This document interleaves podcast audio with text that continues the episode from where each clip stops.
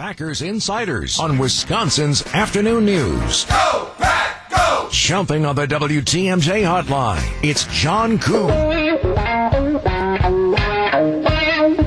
Good afternoon, John. How you doing on this Monday? How's it going, guys? I'm just uh, watching some highlights of the World Series game that I didn't get to see because we were busy with a different game last night. Man, that was a good football game. A little too tight if you're a Packers fan, probably, but it was a really good football team, a uh, football game. What did we learn about number 12 last night that we didn't know? Are we still learning anything about 12?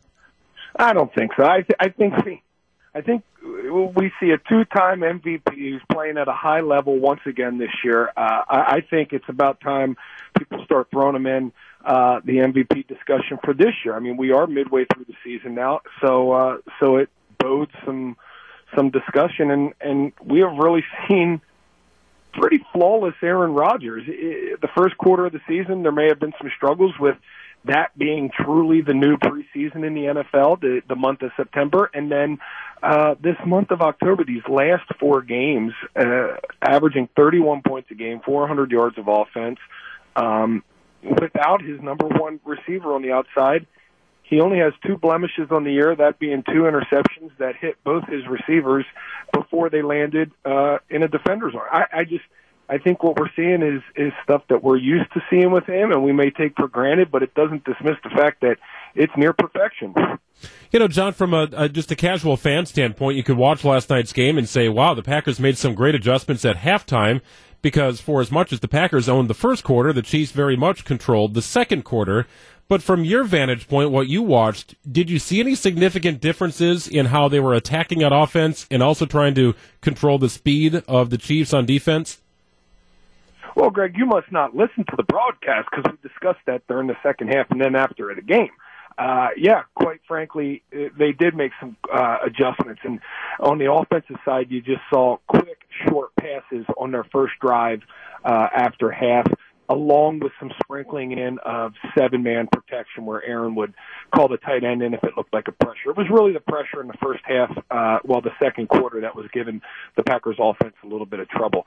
And they made those adjustments and and ran the football as well. And yeah, it was only by the time they took that last sack and kicked the field goal on that drive, it was probably only about a 70 or 65 yard drive, but it took about nine minutes off the clock in that second quarter. And a big part of that game was trying to play in the direction with the wind to your back. And, and the Packers did that during a quarter in which um, the Kansas City Chiefs had the wind, and, and they were only able to capitalize on that wind with about six or seven offensive plays. So that was a big turning point in the game.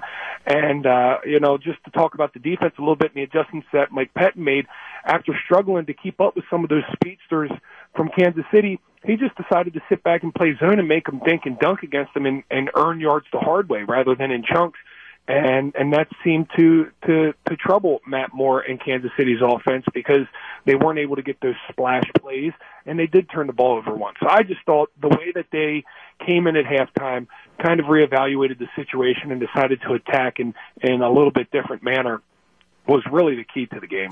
You know, in a great drive to finish the game out that started at the two yard line, and you know the, the Packers ran the ball six times in a row. That was like a John Kuhn type drive, right? I mean, the old fullback like yourself, you had to appreciate how the game finished out.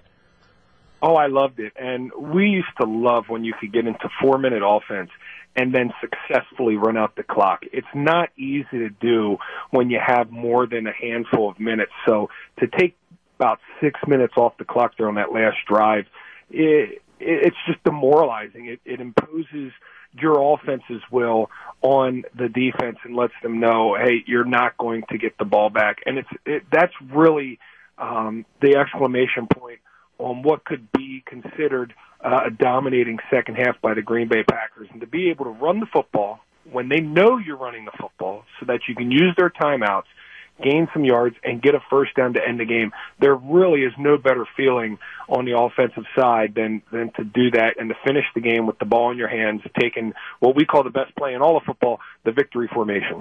Hey, John, we've only got 30 seconds. Are the Packers the team to beat in the NFC? John, are you with us?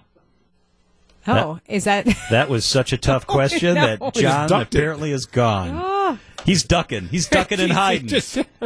It's all right, John. If you don't want to go out and say that they're the team to beat, John, are the Packers the team to beat in the NFC? Uh, yeah. So I didn't hear it the first time because you guys broke up on me a little bit, but I think the Packers are one of the teams to beat in the NFC. Now, if you're looking around and where they have positioned themselves with this seven and one start is is hands down better than what most Packer Nation um, thought coming into the season. But now you get to reevaluate and you get to look at the landscape and you see the San Francisco 49ers sitting out there at 8 and 0. Well, guess what? We get to play that team. And the New Orleans Saints sit down at 7 and 1. So we're in a full sprint to the finish line against these two teams to try and see who can get one of the two first round byes and seeds in the playoffs. I know Matt LaFleur is going to take it one week at a time because quite frankly that's what you have to do in the NFL, but it's a great position to be in right now. And if the Packers can continue to handle business and take care of business, it's going to be an exciting second half of the season and you never know when you get into the playoffs you never really know. It takes getting hot for a couple games, but to get that home field advantage, to get that bye in the first week, that can really set you up for uh, for some damage in the playoffs. He is John Kuhn. Thanks, John. Thanks, guys.